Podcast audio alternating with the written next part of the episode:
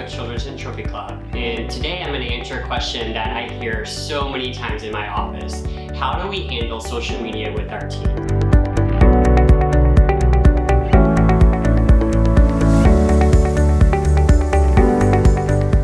It is such a common concern of parents, and it is a scary place for teens to be. So, one of the things that we focus on is waiting as long as you possibly can to allow that child to have a social media account.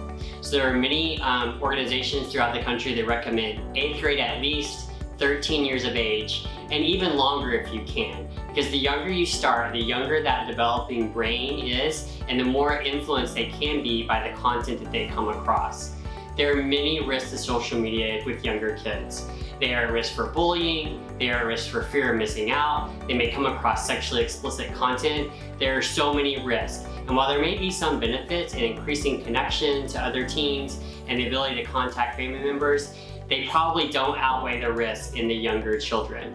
And so it's important that we keep an eye on them and make sure that we're watching them when it is time, that they are using social media appropriately, and they aren't getting into places that could put them at risk. And so my advice would be wait as long as you can and observe when it is time for them to get involved. Thank you guys. Again, I'm Dr. Justin Smith with Cook Children's and Trophy Club. If you have more questions about these topics, go to cookchildrens.org.